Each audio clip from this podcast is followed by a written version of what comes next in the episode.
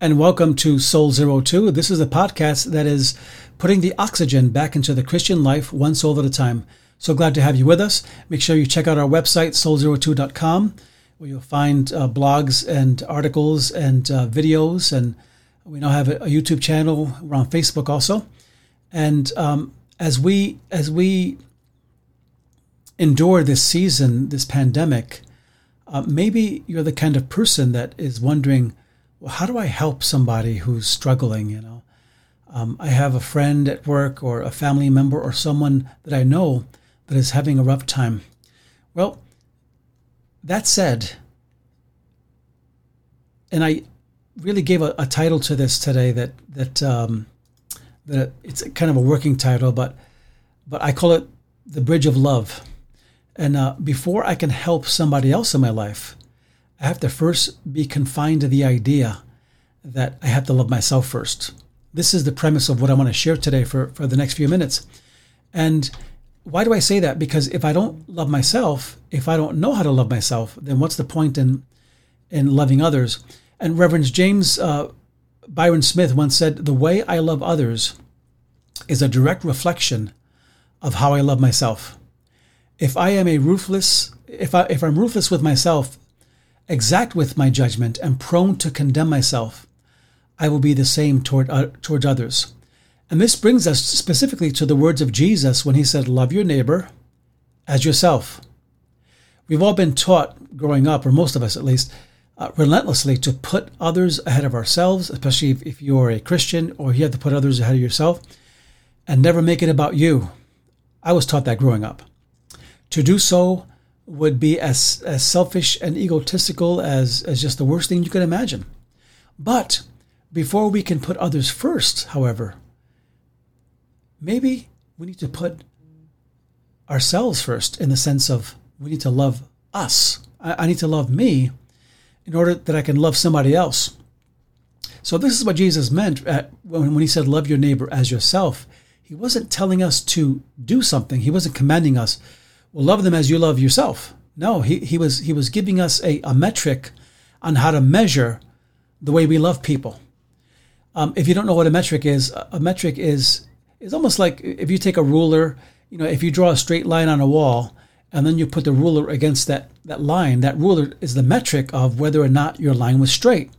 So what's the metric to know if I'm loving people the right way? The metric is this: how do I treat myself? Do I love myself? Because the way that I love myself is the way that I'm going to love other people. To the extent that I love myself, I will be able to love others. So my apple doesn't fall far from my own tree in this in this regard. If I'm hard on myself, if I'm unforgiving, if I'm impatient with the person that I see in the mirror every day, then I will treat others the same way. We dare not uh, put the cart before the horse as, as human beings.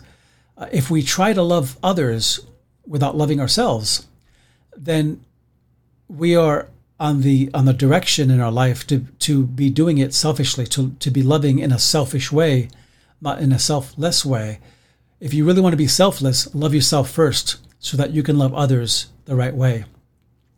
So we will feel easily slighted or offended when when the person we're trying to love does something undesirable, if we're coming from the wrong motive, if we didn't learn how to love ourselves first.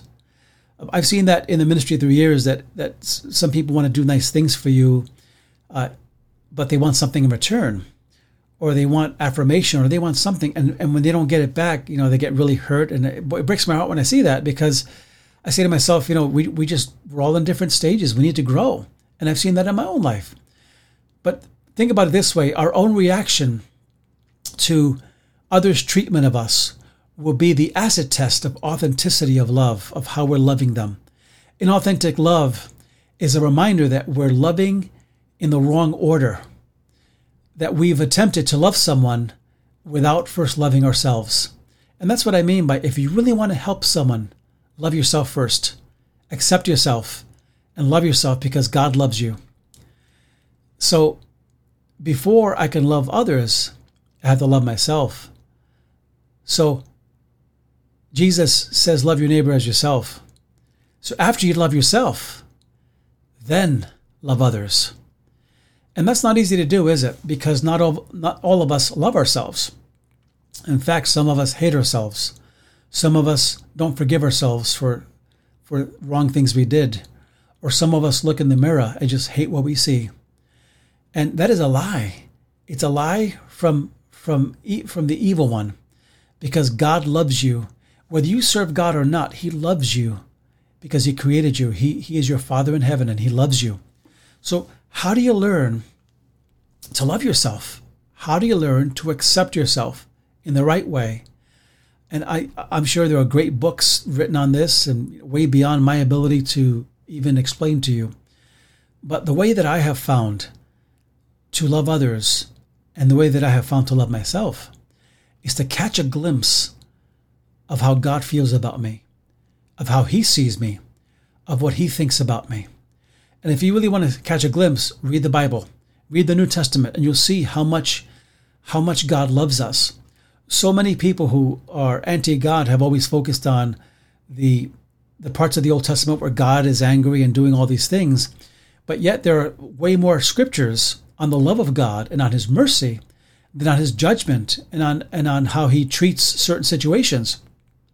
So get a vision of how God feels about you.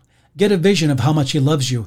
The Apostle John asks us in, in First John three one to see what love the Father has given us, that we should be called the children of God.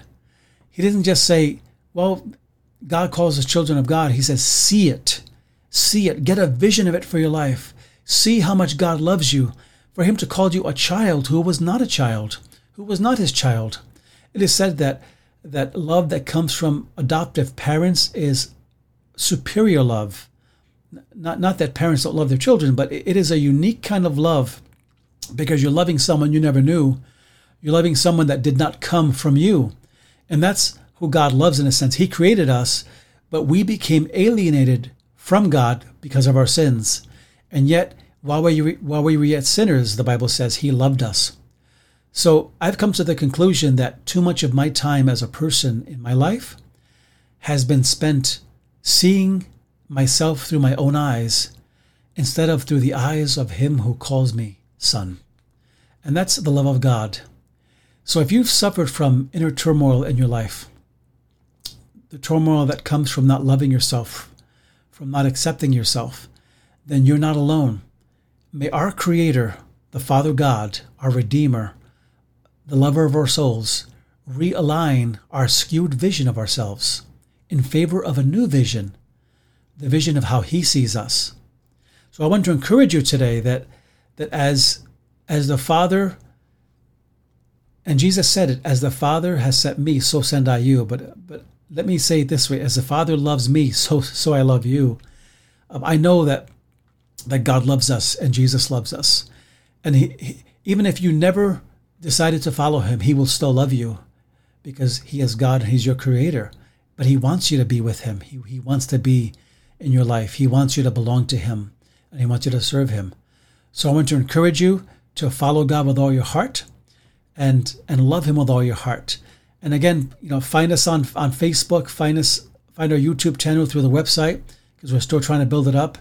And uh, check us out on soul zero two dot com and be encouraged today of how much God loves you, and love someone else, but first love your, love yourself in God before, before you're able to help others. Until next time, God bless you. So glad to be with you.